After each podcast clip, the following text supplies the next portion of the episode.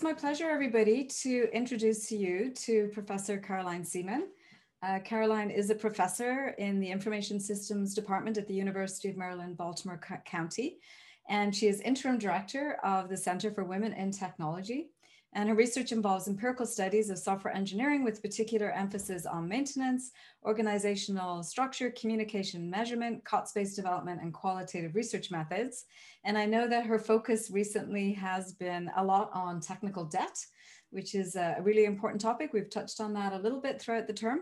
And I just wanted to say that you're actually more famous, I think, in our research community or super famous in our research community for your work on qualitative research methods. And she's blushing right now but she really is known as the person that brought qualitative research methods into software engineering and transformed a lot the way that we do research in software engineering. And for that, I'm really grateful to you, Carolyn. And uh, you've given excellent tutorials on that topic, and I've actually posted a link to one of those on our course website. And uh, I've encouraged the students uh, and the participants in this class to look at those. So for today, uh, we read your paper um, on uh, what was it called again? The War Stories paper. Um, have it here in front of me. Revealing actual documentation usage in software maintenance through war stories. And I was fascinated with this paper because first of all, because of the topic that it covers. So documentation is of course a really important topic. We haven't talked about it a great deal, but it fits in our theme today for collaboration, coordination, and, and knowledge flow and also because of the research method uh, of telling war stories, which was not really something that we had talked about so far. So I thought that that would be super cool to include today.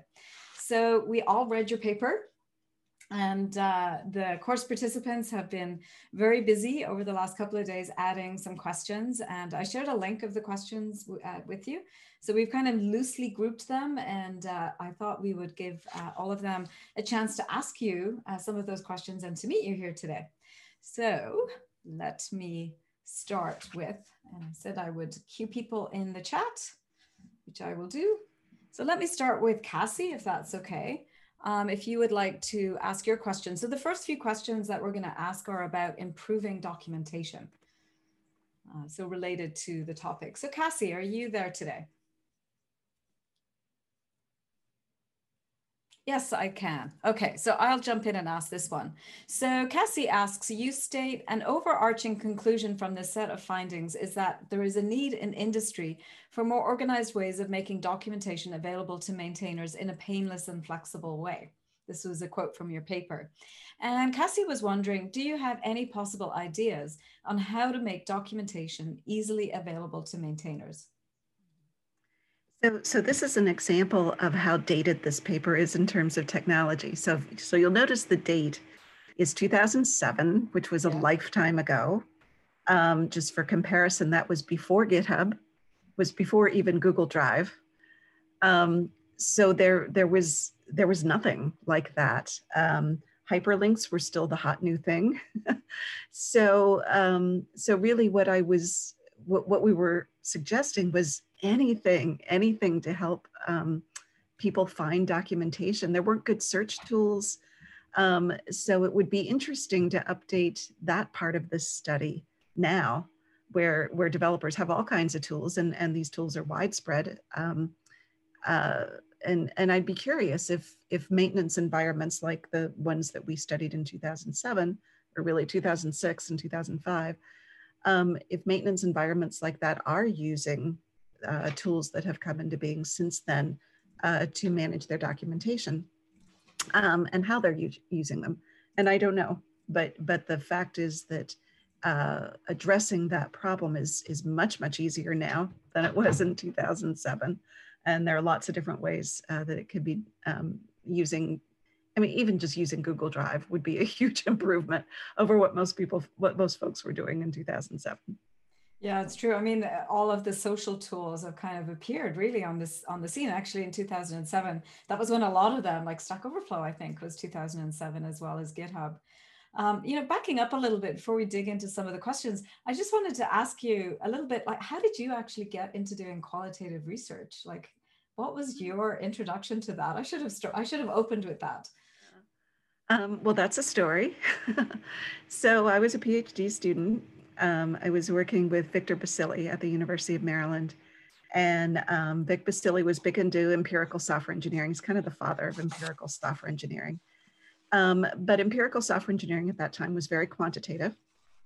And so all of his students were learning um, our quantitative research methods, as was I. Um, and the, but the research question, the research area that I really wanted to look at was um, communication and coordination among people in a software team. Um, so, you know, and what makes communication more efficient or less efficient or um, less effective or more effective. And I was really, really struggling with coming up with metrics for that, ways to measure that quantitatively. And, and I was really struggling with that. And Vic was, was struggling with it too. So um, he went off, as he often did, uh, to be the external uh, thesis committee person for um, somebody, I think it was in Syracuse actually. Um, and he went to the, uh, the student's dissertation or defense and he came back all excited and he said, Carolyn, have you ever heard of qualitative methods? And I said, Vic, no, I haven't. What are they? Um, so uh, this, this, the student that he had gone to the defense for was from a business school, um, but was doing things related to software engineering, which was why he was asked to be the external person. So he said, I really don't completely understand it, but look it up and start reading. And so I did. Um, and sort of qualitative methods um, are, are, decades, if not more, old in other disciplines. So there was a wealth of things to read. Um, if I could get through, you know, I'm, I'm, I don't have a lot of background in things like sociology and psychology and education research and anthropology, um, which is where this reading came from. So I, I, it was a bit of a job to work through it, but eventually um, I got to the research methods part of it. And um, I thought, yes, this is what I need to study uh, communication and coordination in software teams. So I did. I designed a study. Um, it was mixed methods. Um, I was still in a computer science department. There still needed to be some numbers.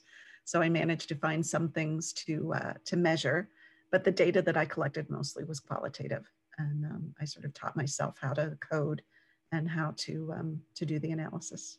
So that's how it started. Wow, and uh, you haven't stopped since. Yeah. right. yeah. yeah. Thank you so much for sharing that. So, in your article, uh, Carolyn, you wrote there are times when official or informal documentation, a developer's personal notes, emails, etc., becomes the saving factor when facing a difficult maintenance tasks. Um, would you say that this is the key value of storytelling? I guess that you could pull that out. And uh, what sort of standard uh, would you use to ensure simplicity and clarity of documentation? And what would you use to replace the need for it? Yeah. So, um, so yes, I think this is a key value of storytelling. I, I really think that a lot of these really interesting tidbits, especially about people, um, and that that was a lot of the um, the findings that we reported in this paper were about the human role in, um, in information gathering and maintenance. Um, and I'm not, I really don't think we would have gotten a lot of that without having sort of a storytelling framework for, for our interviews. So yeah, I think that is a key value. Um, as, as in terms of creating a standard to ensure simplicity and clarity and, and sort of to make documentation more clear, which is, is a good thing to do, but I'm not sure that would really replace the people part of it. Um, a, a, I mean, the big challenge of documentation is you don't really know what information people are going to need. Uh, the future readers of your documentation are going to need, and there's always going to be something that comes up that you just never thought to put in the documentation. And that's where humans come in. Now you, you can reduce that as much as possible. And there, there are lots of standards now for writing different types of documentation that attempt to be exhaustive um, which is why nobody stands, nobody follows the standards because they're enormous. And um, the point of them is, is to help you put everything possible in the documentation and nobody has time for that. Um, so documentation standards tend not to be used because they're sort of unrealistic. Um, so, so no, I, I, don't think a standard or a guideline uh, for clarity, maybe clarity is important and simplicity. Um, but a lot of the standards sort of uh, try to go try to ensure completeness of documentation. And I think that's it's it's important to try, but I don't. It's a little bit of an unattainable goal, and I don't think you can eliminate the the future need for having people. Um, yeah. yeah. And a bit related to that, Jory was wondering um, about the another example of a barrier you gave in your paper was the maintenance group who made their documentation largely unavailable to the new group that you know taking over the maintenance task and so Jory was wondering, uh, would you recommend a centralized repository of uh, documentation for teams or departments or some sort of knowledge transfer practice? Mm -hmm. Definitely, uh, definitely. So this was um, in a context where um, there was a very bad transition of the project from one contractor to another. So this was a large government, US government agency um, who did all their software development through contractors, um, which was the norm then and still is as far as I know. Um, and the agency, for whatever reason, very abruptly took the contract away from one contractor and gave it to another. So the first contractor was upset um, and they did what they could to make it as difficult as possible for the for the new contractor to come in and this is one of the things they did was they they you know they they kept hold of their documentation so certainly if there had been a centralized repository um, uh, that the, the first contractor had been required to put all their documentation in that repository, and if that repository were under the control of the government agency, that would have solved this problem. Um, that was not the case. And, and this sort of touches on, and, and we didn't get enough data to really explore this, um, but you know, not, knowledge is power, information is power, and some organizations really understand that well. So this is a case where the documentation was sort of weaponized. You know, it was it was a valuable asset that the first contractor was not willing to give up because they knew it had value. And so they tried to extract a price. It didn't work, but but that happens sometimes. Um, so I don't, you know, a centralized repository would be great if if the contractor would have, the first contractor would have agreed to that. But in this case, I, I think that they would not have. So yeah. this is a little less, less about documentation and more about power. Yeah. Power and money. And, and people, right? people, yeah. Yeah. Not about yeah. people. Yeah, I know. I mean, it's interesting that a lot of a lot of us when we do research, we kind of assume that humans are rational human beings, you know, rational beings, and that they're going to behave in the best way that they can, you know, in the interest for the project and other people, but they don't, right? so I think that's one of the cool things about this method, right? Is that you were you were able to pull that out, right? From using that method. Yeah. Uh, Jordan, uh, let's uh, let's bring you into the conversation and you can ask your message. Hi. Yeah. Um, Our question. I, yeah, I did have a question. Um, it was for for new employees or new maintainers joining organizations. Do you see even more barriers with documentation usage when it seems like connections to the developers or the builders or through word of mouth is critical for gathering information? Yes, absolutely. That's a very good observation um, yes, it is harder for new people. So, so the um, the study that that this paper describes was an ongoing study, and and we um, reported, um, I mm. believe, if I'm remembering right, reported results only from the first site that we did these interviews at, which happened, as I said, was a large government organization, who at the time and still is uh, has a, a fairly aging workforce um, I think it was about five years after this, um, I was involved in another project, um, basically a knowledge knowledge uh, uh, harvesting project at this government agency who who was realizing that the the bulk of their um, the bulk of their organizational knowledge was retiring in the in the next few years.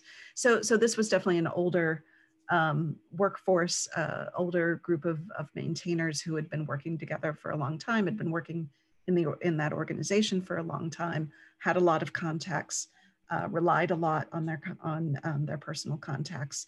And yes, that's a huge barrier then for new people coming in, which makes some of, some of the newer tools, as we mentioned before, the, the searchable repositories that are available now, so much, so much more valuable and so much more important so yeah, that's that's an interesting insight.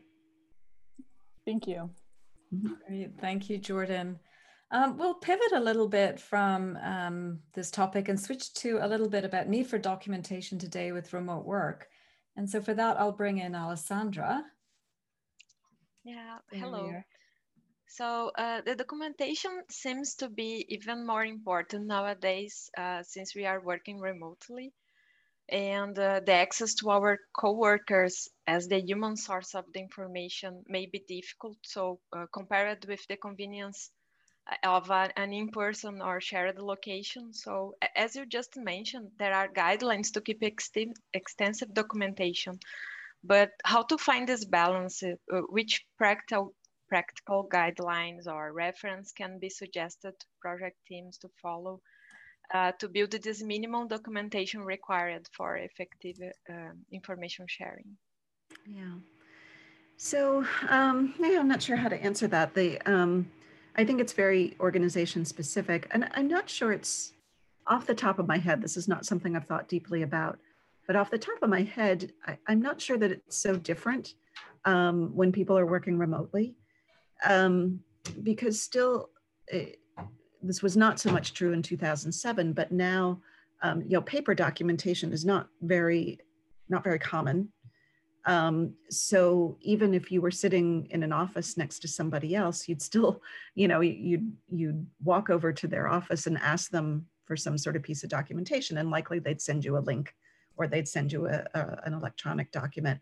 Um, I think it's it's far more rare now for somebody to turn around in their office chair and take something off their bookshelf and hand it to you. Um, so that can happen the same way remotely, except instead of walking over to their office, you're shooting them a, a message or, or an email or something. Um, but I think documentation, I don't know this for sure, but my assumption would be that documentation is far more likely to be electronic.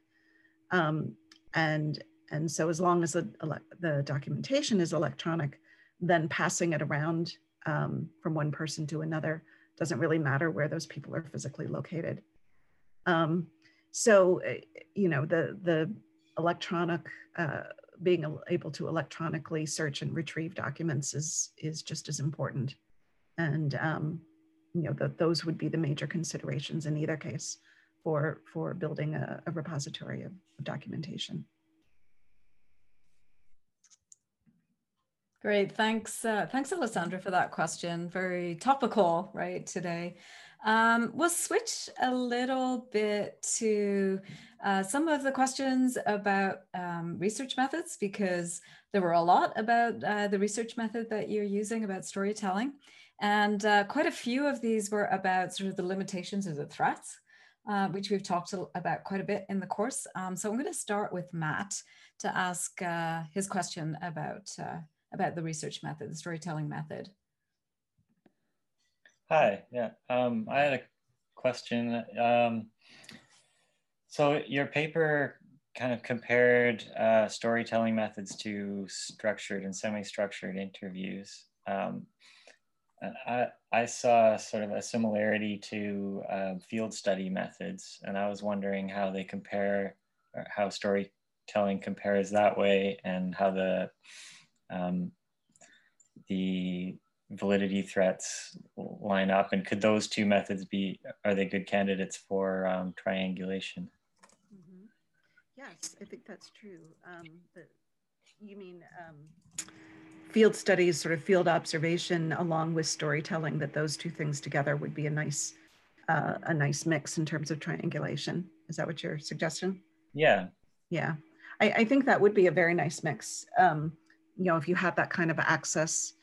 Um, yeah, I mean, we we mentioned in the in the paper that we really like to do the storytelling interviews um, in place. You know, that we we don't take we didn't take our interviewees somewhere else to interview them. We interviewed them in the place where they do their work, which means any kind of interview that you do in someone's office or in someone's workplace has an element of observation in it usually because you're kind of looking around at what they have around them. They often pull what we call props. They'll pick up a, a book or they'll pick up a picture or they'll show you something on their computer. So there's often stuff to look at uh, anytime you're interviewing in someone's someone's workplace. Um, so that's a real advantage. And I think for storytelling, that happens even more because they they will they're telling a story and you know some people who who really enjoy storytelling they like to use props and they like to show you stuff and, and bring sort of a dramatic element into it. So they can do that when they're in their own space. So there is a little bit of uh, a flavor of a field observation when you're doing these types of, of interviews in, in place. Um, and if you do them along with uh, along with observations, um, what you uh, the stories then often become the backstory to what you observed. Um, I did this a little bit. I didn't call it storytelling back then, but for my dissertation, um, the, my main data collection was observing meetings, observing code inspection meetings in particular. But what I usually did is I observed a code inspection meeting and then I had short interviews with um, some of the people that were in the meeting. And what I often got in those follow-up interviews was the backstory. Um, you know, well, this is why so-and-so said this and so-and-so said that, and this is why this seems so important to that person. And it was sort of a little mini storytelling type of interview, although I hadn't really intended it that way. So, but it dovetailed really nicely because that really helped me to um, interpret what I was what I was observing. So I think that actually is a very nice combination. I think you're right. You're onto something there. Thanks. Um, as far as um, similar validity threats and limitations, that's probably true. I don't know about the Hawthorne effect because I think in storytelling interviews, there's less of a sense that somebody's being studied um, because you really give the interviewee complete control over what they tell you. Um, so the, that sense of being judged or being tested um, is really, really diminished with a storytelling interview, much less than a more structured interview where you're asking specific questions and where a lot of uh, some people in, in more structured interviews feel, feel judged and feel tested, um, which will um, make them more likely to, um, to change what they're going to say to, to fit what they think you're looking for. In a storytelling interview, they have no idea what you're looking for, which is one advantage. Yeah, thanks. That's super cool, actually, to think about um, to think about it that way. Um, there's also some recent papers actually that question that the Hawthorne effect is a thing. Yeah, which I'll, I'll post some links to those papers in our Cool Reads uh, channel in Slack. Um, but I, but I like the insight that you know that people aren't likely to kind of you know you know feel that pressure um, on the other hand, actually, Ansh and uh, Dave had a couple of follow on questions to that, which I'll sort of fold into one.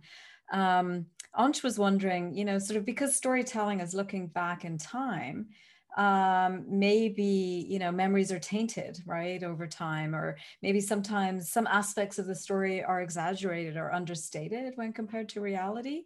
Um, and maybe those issues with the, um, you know, the researcher or the interviewee becoming sort of somehow, you know, uh, emotionally connected, you know, to to the interviewer. Like, do you think any of those introduce threats to this method? Yeah. So, so the reliability in particular, when people are telling stories, you can't assume that what they're telling you is 100% accurate, and so so you have to go in with that assumption. Um, so storytelling is not a good way to get sort of a, a factual account of some phenomenon that you're trying to study. Um, it's it's if that's what you're getting at, if there's some phenomenon, specific phenomenon that happened in the recent past, and you want to find out exactly how what that phenomenon was and how it worked, storytelling is is not the way to do it. So you really can't um, can't assume accuracy. So the point of, of hearing people's stories is to get insight into what's important to them, um, to, to sort of take it up a level, or depending, I'm, I'm getting my metaphors mixed up, but you're also sort of digging in a little bit to what's behind the words. So you're looking at um, your interviewees' emotional responses to what they're talking about. Um, you're getting um, overall strategies. In particular, in this case, we were looking for strategies. What, what do people actually do to try to get information? And if that's what we're getting at, we're not, it doesn't really matter that they maybe have some of their facts mixed up or maybe they're overemphasizing some aspect a little bit because that just gives us more information more information about their motivations and and um, their what they feel is important their priorities okay? So so reliability of the data itself um, is not really an issue here. Um, it's really not important because you can't can't um, can't rely on that but but what, what has to be reliable is your analysis.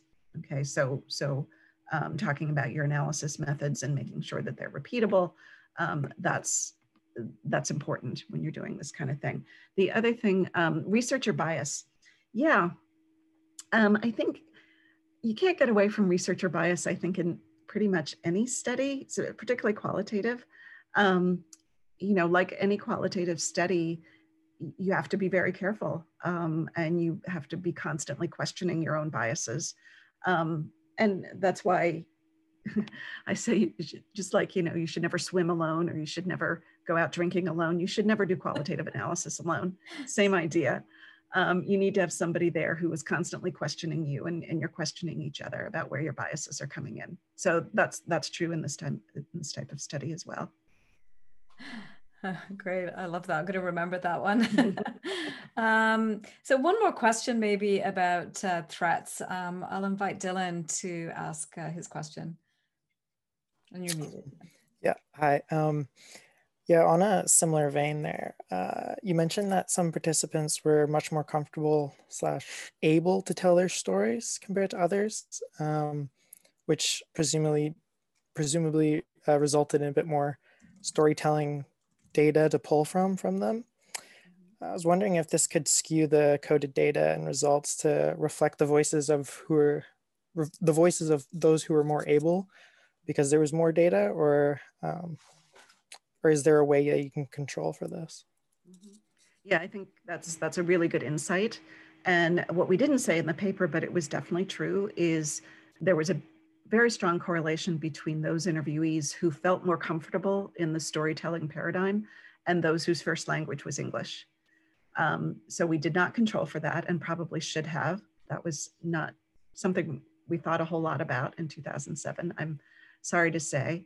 Um, but that is definitely something that, that should be, as far as controlling for it, um, you know, it's not like a quantitative thing where you can you can um, apply statistical methods to to control for something like that. But it is something you constantly have to be uh, questioning the data about. So um, so the way to one way to do that, there are several ways to do that, but one is um, when you are at the point where you're formulating a result. So if, if you're doing a grounded theory type of analysis, when you get to selective coding and you're deciding what are the most important categories, you look at the diversity of the data underneath those categories and those, those um, major propositions that you're putting forth. And you see where does that data come from? Is it come strictly from this group of super, uh, super great English speaking um, storytellers? Or, or is there some other data even from the other um, interviewees who, who uh, weren't as able uh, to express themselves? So you, so you kind of have to make sure that that the data underlying anything you put forward as as a result of the study um, has a, a, diverse basis of, of uh, data that supports it. Um, and uh, yeah otherwise it's it's not a finding of your study it's a finding of some subset of your interviewees. So yeah being being aware of that and being um, honest about it is is important. That's a really good point. Um, yeah, because yeah, there was definitely variation in how how um, how easy it was for people to talk in stories. Awesome, yeah. thank you. Mm-hmm. A great, great question, Dylan. Thanks for that. Um, mm-hmm. We'll move to um, a couple of questions about challenges that you had with uh, analyzing the data. And I'll invite Jonathan Bezo um, to jump in. Uh, hi, um, so my question was, uh, in your paper, you mentioned that one of the limitations of the storytelling approach is that um, the interviews have to be transcribed verbatim and that was expensive. Um, do you think that with the advance of text-to-speech algorithms in the last 13 years since, since this paper, that, that since they became more accurate and capable, that that makes this approach more viable today than it was in 2007? I, I think it is, yeah. Um, I haven't I haven't used technology to transcribe um, interviews in any of my own studies. Um, so I don't have firsthand knowledge of that. I haven't tried it yet because I don't quite trust it. Um, I'll tell you I'll tell you a story from this study actually. Uh, for some of the data from this study, we actually um, used a paid transcription service. Um, so it, it, wasn't technology; it was a person uh, who we sent off the recordings to, and they sent us back a, a text document. So um, there was one or two of the interviews um, that where I guess it was just one of them that a, a, recurring topic was version control. So the interviewee was telling these stories about the how they were doing version control and, and the problems that occurred with the way they were doing version control, meaning how they controlled different versions of the software. Um, but our transcriptionist was not a software developer, was not a software engineer, and everywhere where the term version control should have appeared in the transcript. It was instead virgin control, and which caused us a lot of, we, we were wondering what on earth they thought we were talking about. so, so um, I suspect uh, errors like that would be maybe even more common when you're using technology to transcribe. Um, so it just, it, the lesson is you can't rely on that uh, 100%. You still have to read through the transcript and and catch catch things like that. That was an obvious one because we knew we weren't talking about anything having to do with virgins in these um, in these interviews. So that was easy to catch. But but other um, other errors like that would be a lot more subtle and and could slip through. So so there are some validity threats around transcribing um, by anybody other than the people who did the interviews. So but the efficiency gain is huge.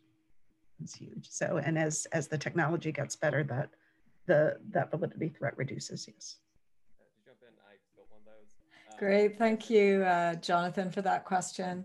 Um, all right, so next uh, question, I'm going to jump to more about using this method. And uh, I'm going to invite Rohit uh, Pudari to ask this question because I'm actually super curious about what the answer is to this because I never would have thought of it. Rohit, are you there?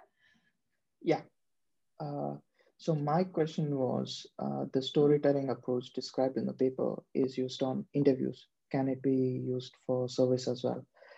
And what factors would be a challenge if we try doing it? Yeah. So um, yes, you could. Um, so I guess the way you would do that is you would, there would be a survey question that asks people to tell a story and ask them to either write the story, I guess, or record it, record them telling the story. Um, and yes, I guess you could do that. The, the disadvantage is then you're not there to ask follow-up questions and ask probes to get more information. Um, and if you're asking people to write, write it, they might write less and write um, less detail. That might be true with recording as well. So you get you get more detail if you're there to probe them to get more out of them, and if they don't have to write it down. Um, yeah, I guess I could. I, have never done that. I've never tried it. I can't think of any studies that have done that, but but it's possible. It's possible. I mean, the, the advantage of it is you could get a whole lot more data than if you had to do the interviews, you know, one one-on-one interviews.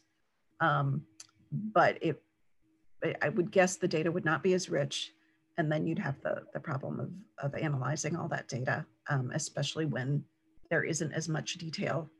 Um, there, there I would think you would get a lot of data that's difficult to interpret um, if people are telling stories who aren't very good at telling stories or who leave a lot mm. out a lot of detail.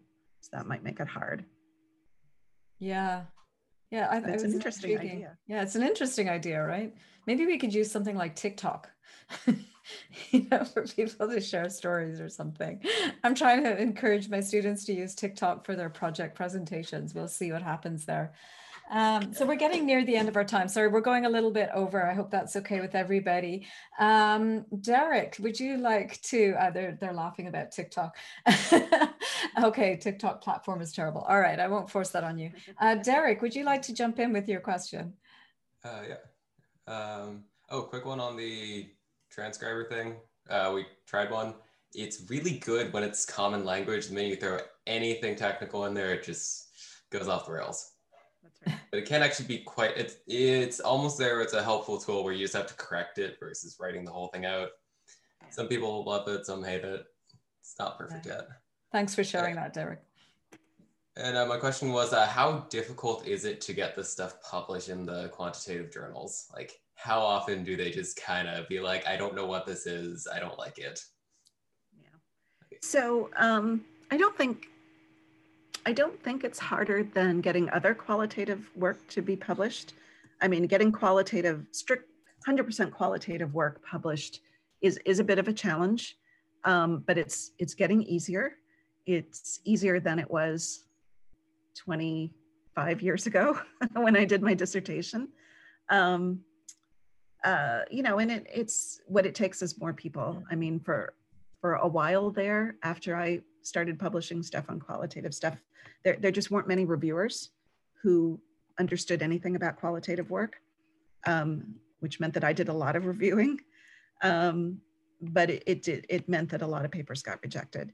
And that's just gradually been getting better as more people, as more people are publishing, there are more reviewers available who understand qualitative and it's kind of a, a chicken and egg thing, but it's, it's getting there. Um, as far as stuff about war stories, I don't think that it's any more difficult. Um, um, there have been a few other war stories published, papers published um, since this one, I think.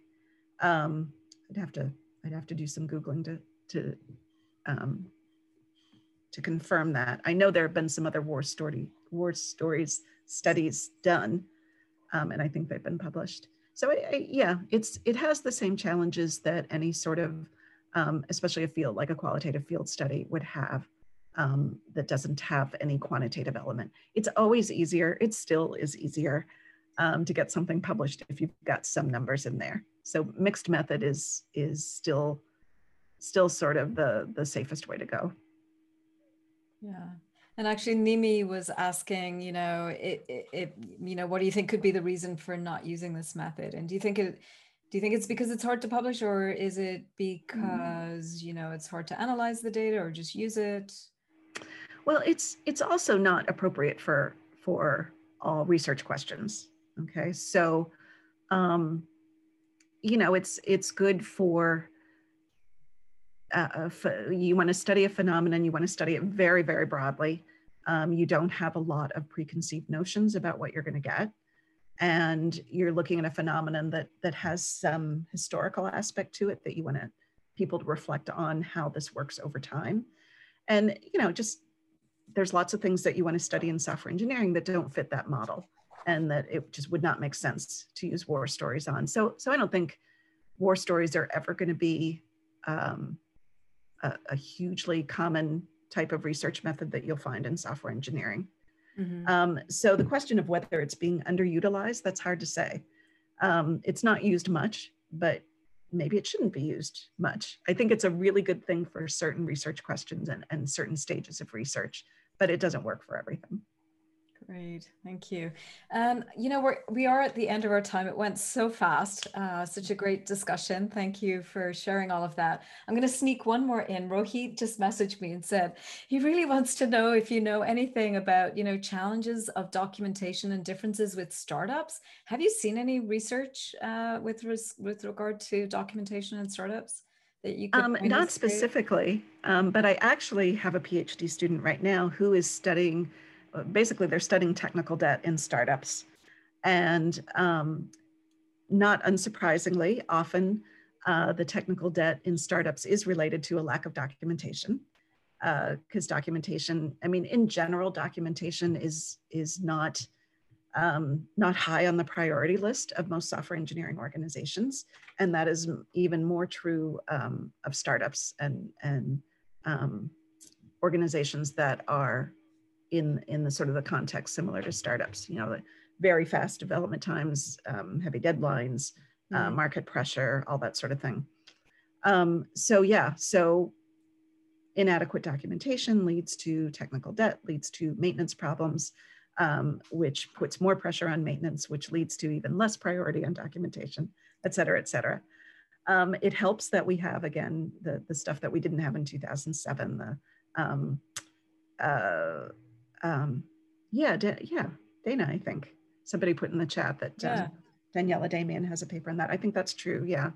So, um, yeah. Um, so yeah, there's been some stuff on that. I'm not super familiar yeah. um, with that um, literature, but I think it's out there. Yeah, well, uh, Derek will post a, a, reference to that in uh, our Code Reads channel in Slack. Well, Carolyn, thank you so much for joining us um, on this Friday afternoon and uh, sharing with us your insights on your paper. Um, before we say thank you to you, did you have anything you wanted to say or anything to add uh, to the discussion before we close out? I think. Um, I think it's great that you have such a big class yeah. um, uh, that wants to study empirical software engineering. Yeah. That's awesome. And they didn't go. Um, yeah, that's that's quite a treasure. So um, my best to all of you. Um, good luck. Uh, go out there and and research and discover more stuff. And if if you think you have a research question that is amenable to war stories, go at it. Have a try. It's a lot of fun. War stories, collecting war stories is a lot of fun. You know, analyzing I, them not so much, but collecting them is a lot of fun. So I'm totally sold on it actually. I want to try it now myself. So, you know, I'd heard of the method, but not read a lot about it. So you've inspired me to use it. And perhaps also uh, some of the students in the class will be using it as well. So, Carolyn, on behalf of all of us, thank you very much for taking the time to join us today and answer questions on your paper. And you're very welcome to uh, stay around uh, for as long as you'd like. And uh, yeah, thank you so much. Thank you for the invitation. I really appreciate it. Take care, everybody.